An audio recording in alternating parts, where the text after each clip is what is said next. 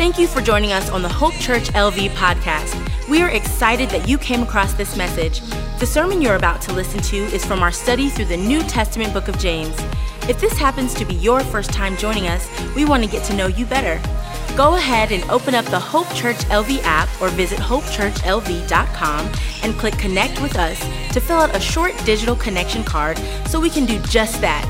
If you haven't done so already, make sure to subscribe, rate, and review our podcast to help spread hope to the world. Once again, thank you for joining us today. Enjoy the sermon.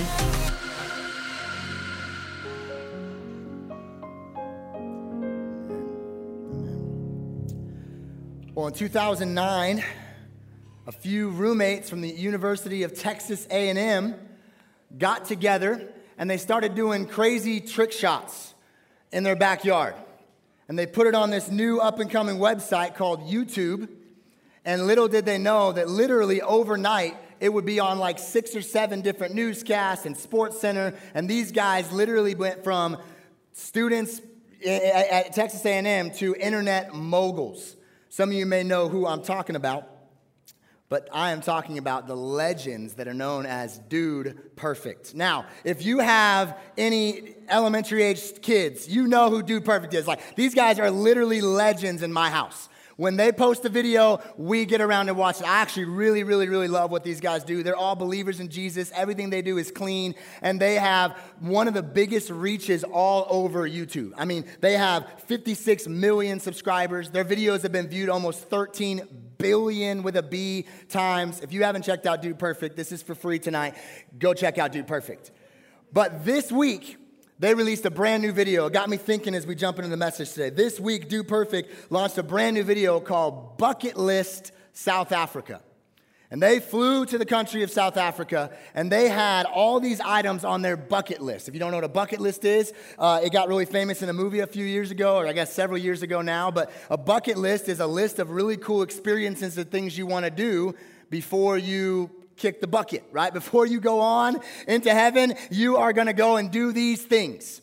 And so these guys went to South Africa, and I'm, I'm, these guys have an, in, like, an, just moguls. I mean, they are, they live like the best life ever. I'm like, man, I want to be like them when I grow up, right? These guys are awesome. They went to South Africa, did all these crazy, cool experiences, and it is an amazing video, but it got me thinking of my bucket list. I don't know if you have a bucket list. I don't actually have a physical one, but I can start naming some things that I would like to do before I die.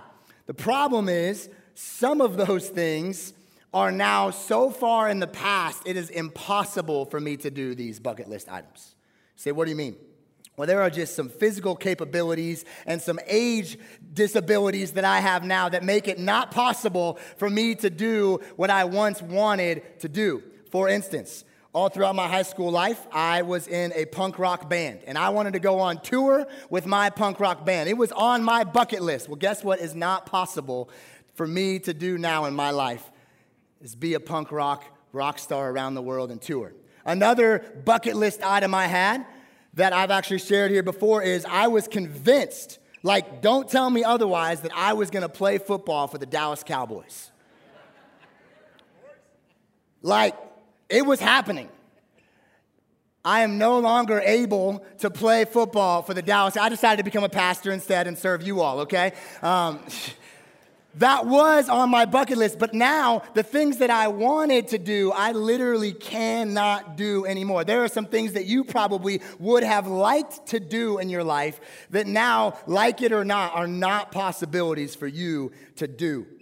We have been studying as a church family for several months now, verse by verse, through the New Testament book of James. Amazing book. If you haven't been along the journey with us, I encourage you to go online. There are several weeks of messages for you to listen to, but we've been tracking verse by verse through this New Testament book. And we are coming today to the very last verse of chapter four, and then we have one chapter left, and we have completed the book of James. It's been an amazing study so far. But what James is going to talk about today is James is going to do just what I was just talking about. He's going to talk about things that we should be doing, but we're not doing.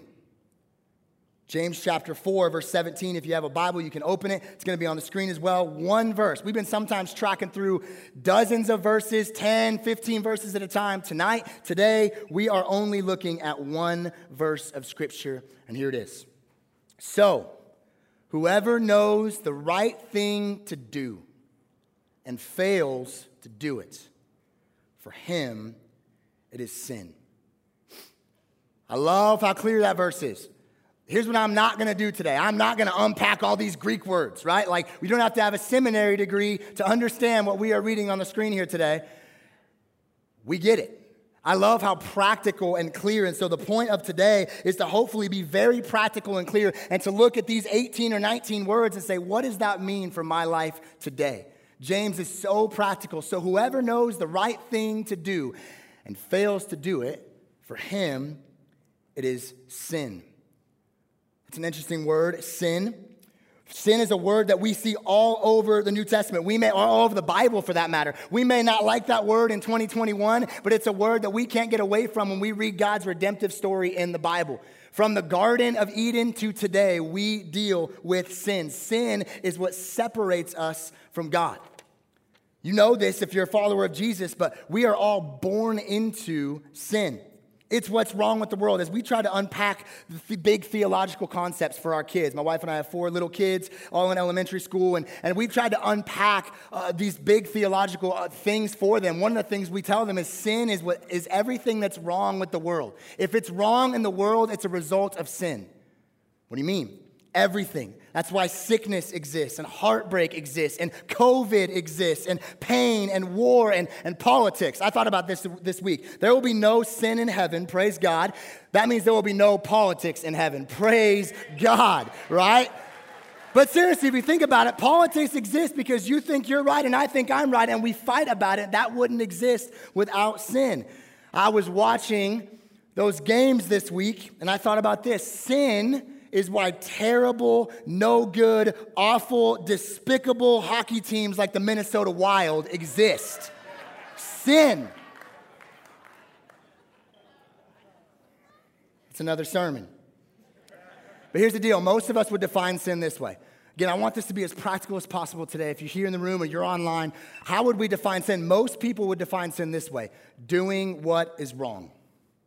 Don't do what is wrong, because that is sin. Well, what James just did for us is he just said, yes, sure, all throughout James, we see about things we shouldn't do that are sinful, that are wrong. But James also just introduced a new concept to us to say you can also sin by not doing what is right.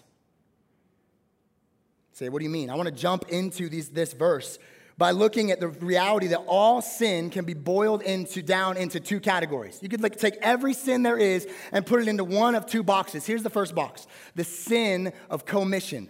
What does that mean? Doing what is wrong. Commission, that's a, that's a big word. Commission is I've committed sin. I have done something. So sins of commission, doing what is wrong. And we, we know this. If I were to take a microphone right now and walk around your neighborhood, I won't do this because they won't like you much as a neighbor, but if I knocked on every door in your neighborhood and said, hey, I'm so-and-so's, one of so-and-so's pastors, and I just would like to ask you what sin is, most people would say doing wrong things, right? Like don't lie, don't cheat, don't steal, don't murder. We understand, like this is where we put most of our, when we think of sin, we put it in the box of doing what is wrong. We see this in our families. My son, Blaine, he's my youngest son. He's seven years old. He's like my little mini-me. Literally, you look at pictures of me at that age, and it's like twins. It's crazy. He is this guy, and maybe parents, you have a kid like this. When Blaine does something wrong, he cannot hide it to save his life. Like, I'll look at Blaine, and I'll say, Blaine, did you hit your sister? And he looks at me, and he's like, and he tries so hard to muster up some sort of lie, and it's like, don't even answer the question, bro. I know. I got you. He did something wrong, he sinned, and I know it. It's doing what is wrong. But there's another category that is what James is talking about in these verses today. There's the sins of commission, and then there's the sins of omission. Put that definition on the screen. There it is. Sins of omission, not doing what is right. Omission, that's a word that means to omit, to not do something. So James here is not talking about the sin of commission. Hey, don't do wrong things. James here is introducing us to something called the sin of omission, not doing what is right. That's what he says in verse seventeen. So whoever knows the right thing to do and fails to do it, for him it is sin. to answer or to, to look at this, this verse of Scripture, I want to ask and answer three questions very simply tonight. Again, we have prayed as a teaching team. This verse is so practical. We don't want to muddy it down with a bunch of sermonic language that makes it very hard to apply. We want this to be as practical as possible for you, because here's the reality. We have been praying all week. I have been praying all week for myself and for our church family that God would put a spotlight on whatever area of your life and my life that maybe is not walking in accordance with this verse, and he would just put in his grace and mercy a spotlight on that and say, hey, this is what I'm calling you to. Walk in it. So that's the goal. I've been praying. I've been, I've been praying that the Holy Spirit would hound us down and give us that. Uh, he calls us to an abundant life. Jesus said, I will give you life and life to the full, life abundantly. So what is it right now that I'm missing out on in my abundant life in Christ because I'm not walking in that thing that I should be doing that I'm not? That's the prayer today, and I want to ask and answer three questions to kind of get there. Here's the first question. How do we know the right thing to do? James says, whoever knows what is right. Well, let's pause right there. How do we know what is right? James starts off by explaining, he's assuming something. You're looking at this verse, and he's assuming that there's a right and there's a wrong. So why are you saying that? That's important in this culture that we live in. Unfortunately, right now, we kind of live in this ambiguous, vague, subjective culture that wants to act like there's not a such thing as right and there's not a such thing as wrong. Especially for me, I, I love to dive into culture and to see what's going on. And a lot of my millennial, my, a lot of my millennial brothers and sisters and, and what my kids are is Gen Z. We kind of live in this world where like what's right for you is right for you. But James doesn't say in this verse, so whoever knows the right thing to do if he feels like it's right at the moment at that time. Whoever knows the right thing. This is not a politically correct, soft, non-confrontational approach. James says, hey, here's the deal. There's right, and if you don't do that, you're walking in sin. And I know that's harsh. I know that's a little heavy, but here's what we need as Christians. Not in a confrontational way, not in a mean-spirited way, but by the grace and mercy of Jesus, more Jesus followers need to stand in the midst of this subjectivity and this relativism that we live in today and say, by the power of the gospel, I believe that there is truth. It's not subjective. Now listen, you got to do that in a way. I'm not talking about your political leanings. I'm not talking about your personal convictions. I'm talking about the truth of God's word in a loving way. Hey, like Jesus did. A lot of times we say we're standing up for truth and we're doing it very different than what Jesus did. I'm talking about grace and truth and love, but not sacrificing what's right. James here takes that for granted. He says this isn't based on how you feel what's right. If you know what to do, which is right. So how do you know what the right thing to do? A couple helpful ways that I hope will be uh, informative for you and helpful for you today. Here's the first one. God speaks to us through his word as we spend time with him. Again, nothing today on purpose is going to be like these mind-blowing theological wows.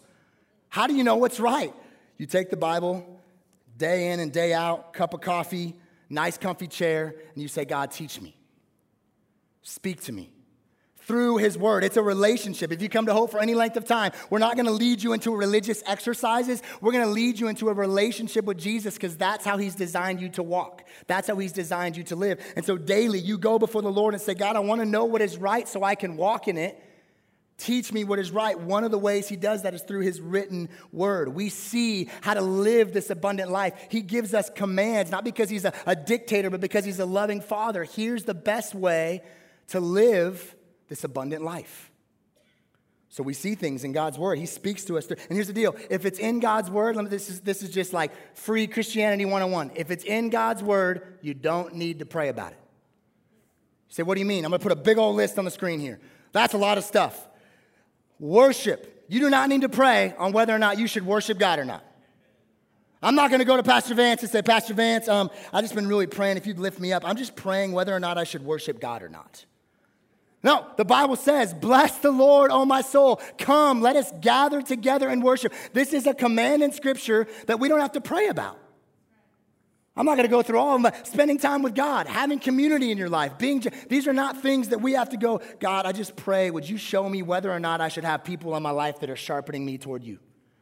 God, God, would you pray, God, would you, would you show me whether or not I should honor my marriage or not? Right? We, we don't have to pray about the things that God has clearly shown us. So here's what James is saying. I want to make this practical. This is not an exhaustive list, by the way. It's like, oh, those are the ten things I have to do. Listen, as you read God's word, he reveals to you what it is that he has written down for you in your life and that abundant life that you're living. And here's what James is saying. If you know what it is to do that's right and you don't do it, it's sin. Let's not try to excuse it. Let's not try to go, well, my situation. Listen, if you know the right thing to do and you failed to do it, it's sin. So God speaks to us through his word. Here's the second one.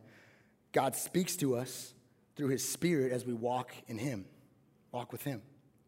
This is a really, really powerful uh, truth for Jesus followers that, like, we don't need to take for granted. Did you know that as a Jesus follower, when God saved you, he placed his Holy Spirit inside of you? That's an amazing truth.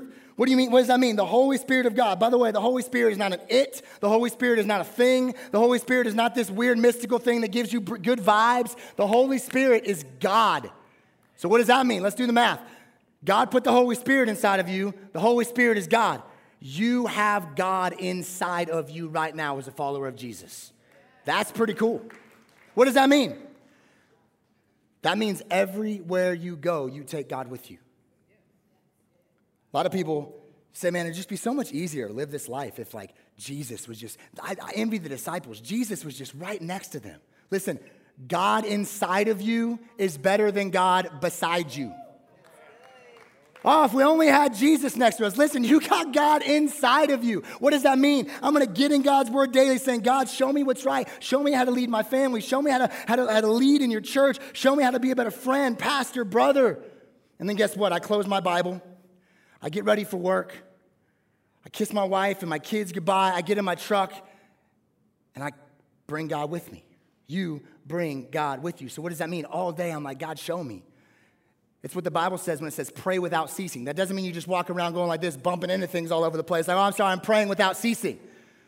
It's a constant conversation, a constant fellowship, a constant relationship that you and I have with God. Because he's teaching you, even in those moments, you get those promptings. You ever done that? You're at a stoplight and something prompts you to do something, to act, to, to, to, to, to engage, to stand up and say something. Whatever it might be, you get a prompting from the Holy Spirit of God. James is saying, if you know that's the right thing, we've all had those moments as Jesus followers. Sometimes I've done it, and sometimes I've failed. If you know it's right, and you don't do it, it's sin. And here's a very, very, very important principle. God will never speak to me in contradiction to his word. That's very important, church. Talk to people. I've probably said this myself in times past. I know what the Bible says, but listen, you better stop right there because you off.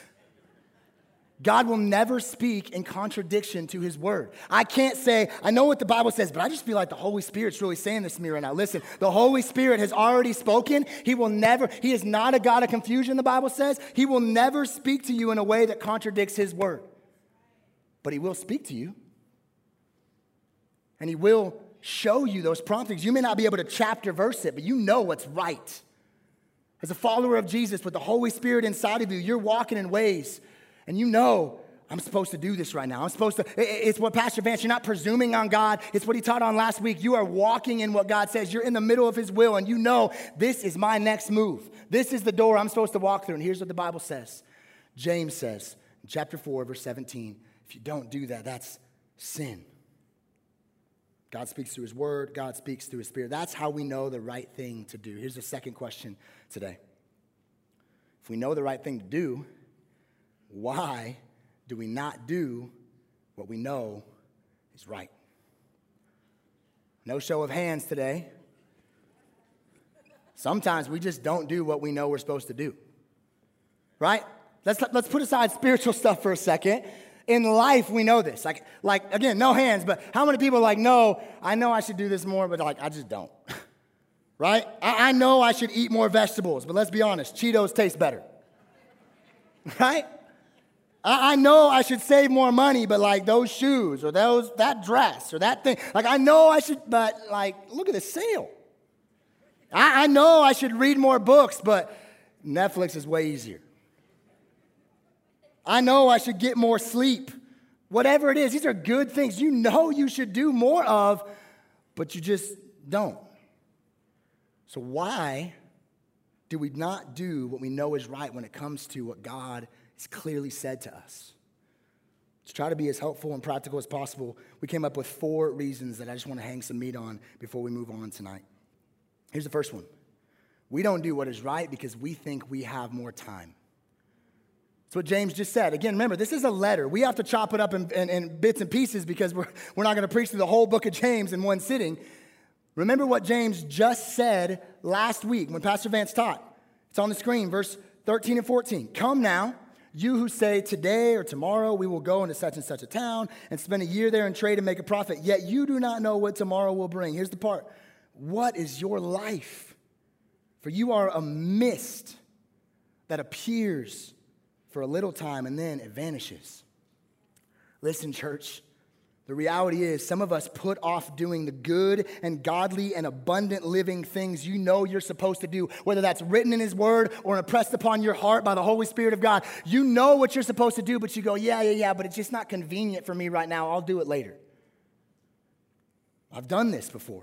You've done this before. You say, I can do it later, but here's what James just said, literally a verse before this, two verses before this. Your life is a mist. You have no idea what tomorrow will bring.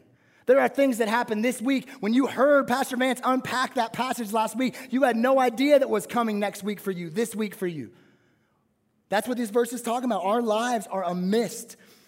I saw a quote this week that I thought resonated. Maybe it's just my season of life. Here's the quote. The days are long, but the years are short.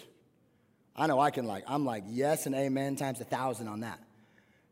I'm raising four little kids and my wife, and sometimes those days are long. You're like, God, help us. But then you turn around and like the little babies that you once had are no longer little babies. This weekend, our Next Gen team is celebrating what we call Jump Sunday. All of you who have kids in Next Gen know this. It's when the kids all jump up to the next age group or the next grade.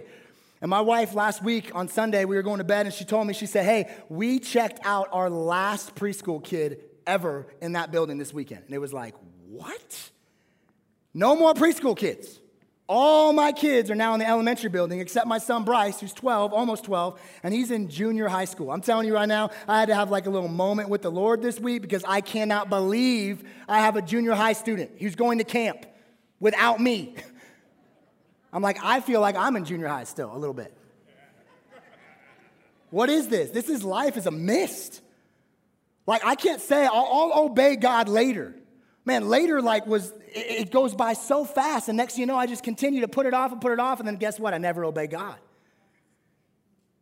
Some of us think, I'll just do it. I talk to students all the time. I'll, man, when I get through college and, and I get a little more established in life, then I'll get serious about my faith.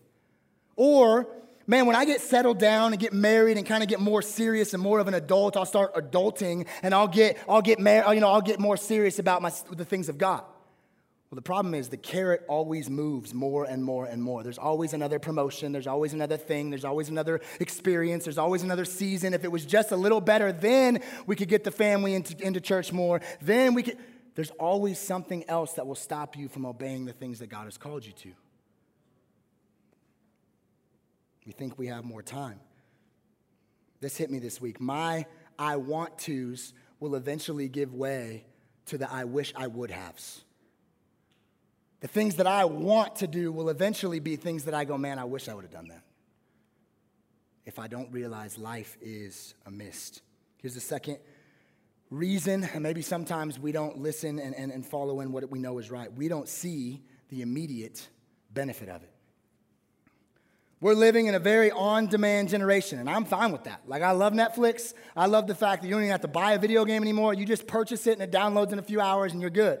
I love the fact that we are living in an on-demand society. I love the fact that technology is what it is, but we have to be careful to not let that seep into the way we view our relationship with God, because we expect God to be like Netflix and like, come on, man, I prayed about it yesterday, haven't even done anything about it.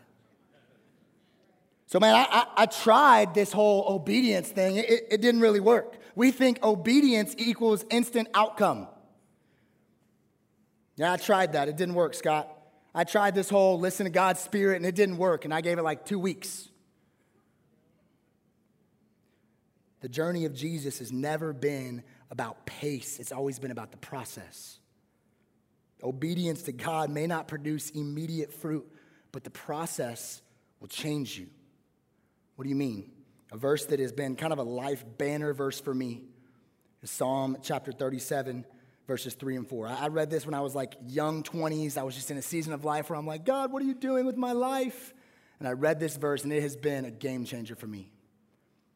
Here's what Psalm thirty-seven says. Trust in the Lord. Listen, you're not going to see any fast-paced things in this verse. Trust in the Lord and do good. Dwell. There's a word right there that's not about instant gratification. Dwell in the land and cultivate faithfulness.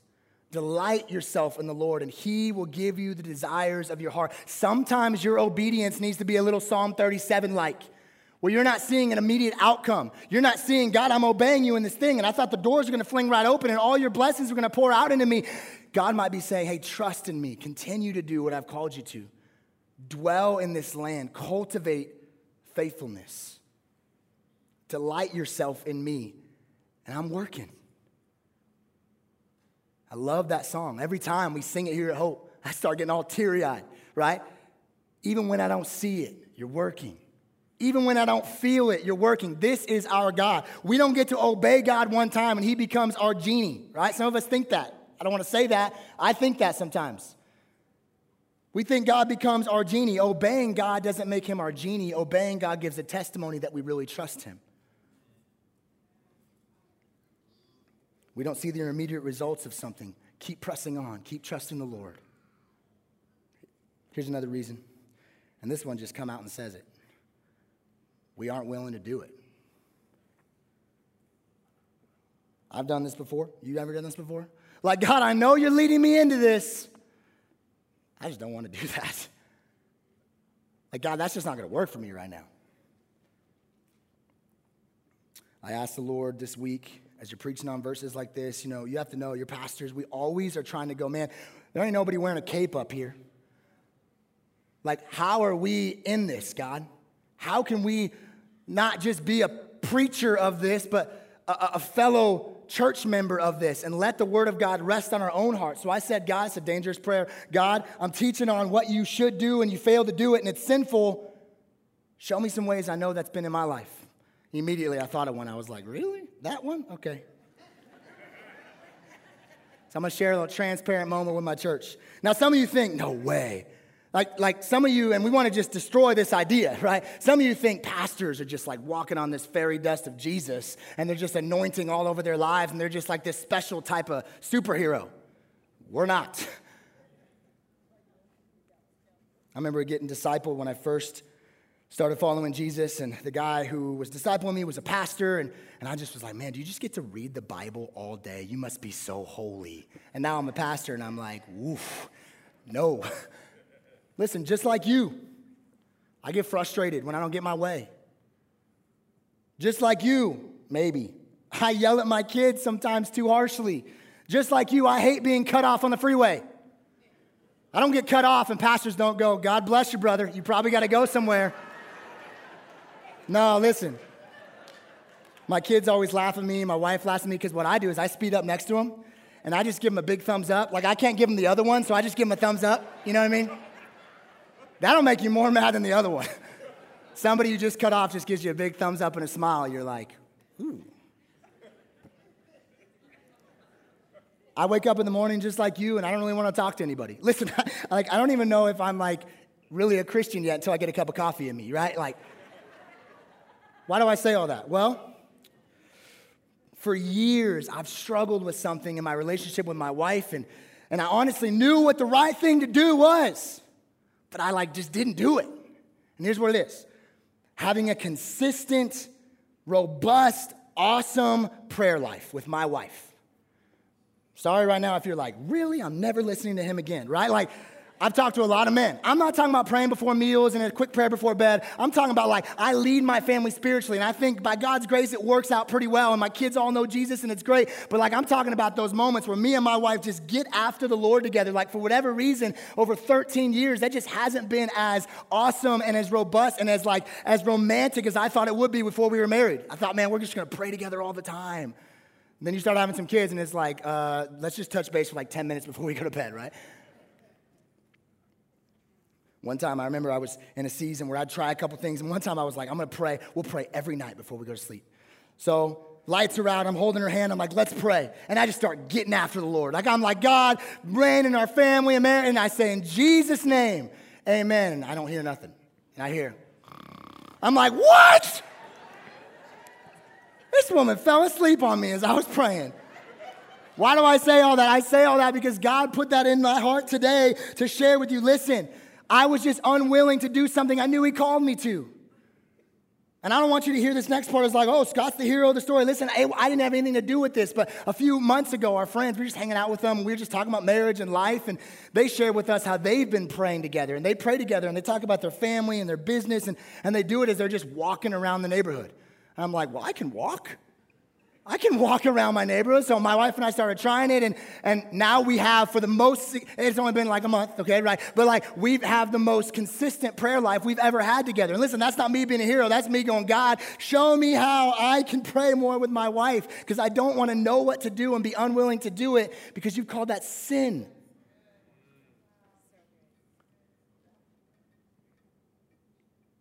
Here's the last reason. And this just kind of sums it all up. We think we know better than God. We never say that. No, I, I've never met anybody that said, here's the deal. I don't do what God says because I just know better than him. But if God is leading you towards something and you know it, whether through his word or in your heart, you know it. And you're saying, nah, I'm good.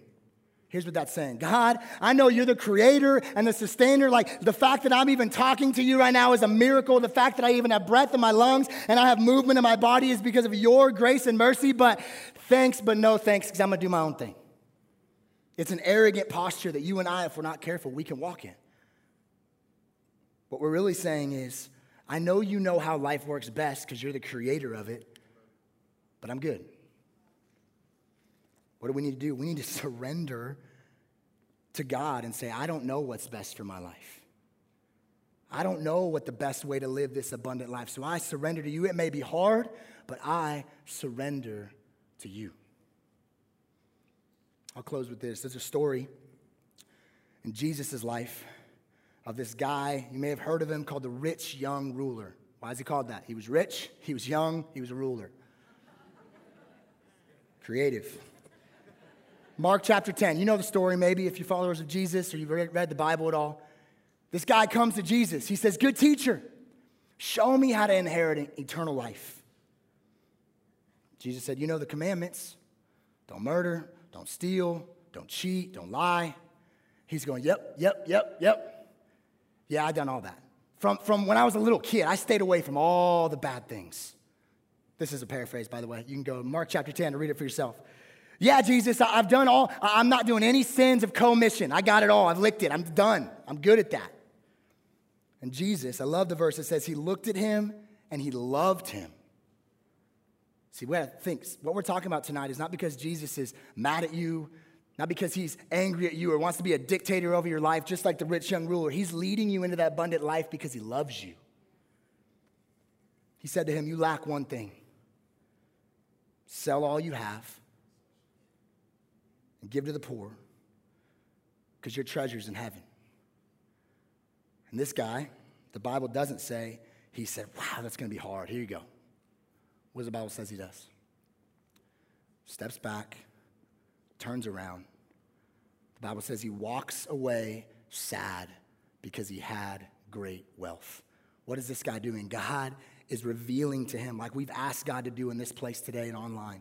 God is putting a spotlight on an area of this guy's life. Is, are riches wrong? The fact that this guy had a bunch of stuff, is that wrong? Absolutely not.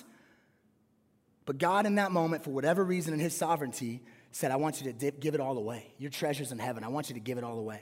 He put a spotlight on what it is that he wanted this man to do. And he walked away sad. Here's what I prayed for our church, that none of us would see that clear, right thing to do and walk away sad today, because it's just too much. I know the right thing, but man, no way. Maybe it's as big as that. Maybe it's a small little step of obedience. But you know, because of the Word of God or because of the Spirit of God in you, this is what I am to do. He didn't trust God. The invitation for us today is to trust God. See, that's pretty simple. That's the invitation today. How should we respond? That's the last question. That's the answer. How should you respond? Know what it is that God has put on your heart. Maybe from the moment I said that, there's just been a thing on your heart, and you're like, can this sermon get over because I want to stop thinking about this thing? Maybe that's the spotlight we've been praying for. Walk joyfully in what you know He's called you to do. So what is it right now? The band's going to come up. We're going to worship. What is it right now? What step of obedience has He put on your heart? Whether maybe in the Word today or another time in your life or in your heart even right now when it comes to your marriage or your singleness or your family or your church. What is it that the Holy Spirit, God Himself, has put on your heart? Here's the, here's the response. God, I'm going to do it. And right now, it could be very easy to start filling in the blanks and for me to say a bunch of stuff. I don't want to do that. I've intentionally said, God, I want to ask people to respond by saying, whatever it is, trust God. So in just a moment, we're going to sing. Just like always, this altar's open. Some pastors are going to be up here. I'm going to be down here. Maybe for you, the step of obedience is, man, I want to come and I want to just confess to something. I want to, I want to tell somebody what it is that, that God's got a hold of me on right now. I just want to tell somebody. I want to be prayed for, and I know what it is. Maybe for you, it's a, a personal thing. You want to come down to this altar, and you just want to pray, and you just want to lay it on this altar and say, God, I've been running from you. I don't want to be the rich young ruler. I don't want to hear clearly that you've told me that the sin of omission in my life, and I don't want to walk away sad today. Good deeds undone, steps of obedience untaken, promptings of the Holy Spirit unresponded to, whatever it is. If you're a Jesus follower today, respond to what God is saying is the right thing to do. Thank you for listening to the Hope Church L V podcast. If you haven't done so already, go rate and review our podcast to help spread hope to the world. Have a great rest of your day.